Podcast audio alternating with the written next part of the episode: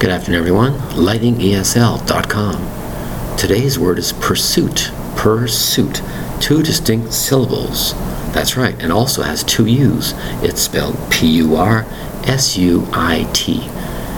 It's described as pursuit. Pursuit. To pursue is to go after something. Your pursuit of this, pursuit of that.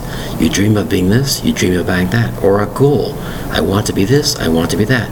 It's your pursuit of our passion of doing something. I've always wanted to do this. I pursue to doing this. You might have a leisure pursuit, something you love doing a lot of, outdoors or indoors. I pursuit of doing this, I pursuit of doing that. You're chasing after this, you're pursuing a criminal. You're in grand pursuit. Let's say a police officer is in a car chasing after somebody. He's in pursuit of that bad person driving, or that bad person criminal. He's still in pursuit of that situation. P U R S U I T. Pursuit. It's a common word used many, many ways. The pursuit of this, pursuit of that. Our word is pursuit. P U R S U I T. Thank you very much for your time. Bye bye.